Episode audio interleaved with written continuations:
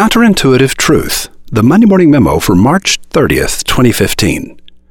The hardest decisions in life occur when we must choose between two good things honesty or loyalty, justice or mercy, frugality or generosity. These often come into conflict, do they not?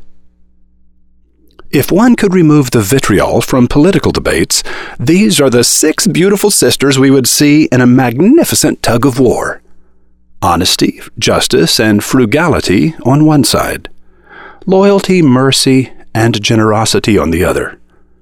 Let us hope neither side ever wins. A person not doing anything is often exactly what they seem. If you want to get something done, ask a busy person. Rick Sorensen, one of my partners, tells of the day he decided to plunge headlong into the riptide of life. His moment of truth arrived when he saw himself dead and buried.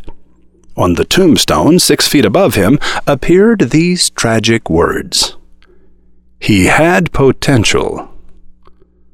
Sorensen read those words and immediately leaped into the churning sea of life. Do the storms ever cease on that sea? A ship in harbor is safe, but that is not what ships are for.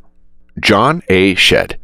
Twenty years from now, you'll be more disappointed by the things that you didn't do than by the ones you did do. So throw off the bow lines, sail away from the safe harbor, and catch the trade winds in your sails. Explore, dream, discover. Mark Twain, 1835 to 1910. You are busy because you do things. You are getting things done.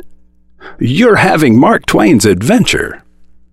You are not torn between two beautiful things. You are torn between three work and rest and play.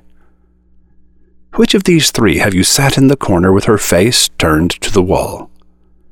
Why have you chosen just two of these when all three are required for happiness?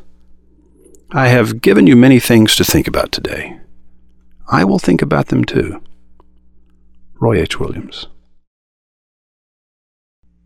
In just a few days, more than 500 wild businesswomen will gather near Boulder, Colorado for a one day conference that has become a must attend symposium for women at all stages of their careers. Women Inspiring Leadership Development, or WILD, W I L D, is the brainchild of Cindy Carrillo, a multimillionaire entrepreneur who built the nonprofit WILD from the ground up in less than three short years. This week at MondayMorningRadio.com, Cindy tells listeners how they can develop their own educational and networking conferences, and then she spells out the many rewards of doing so.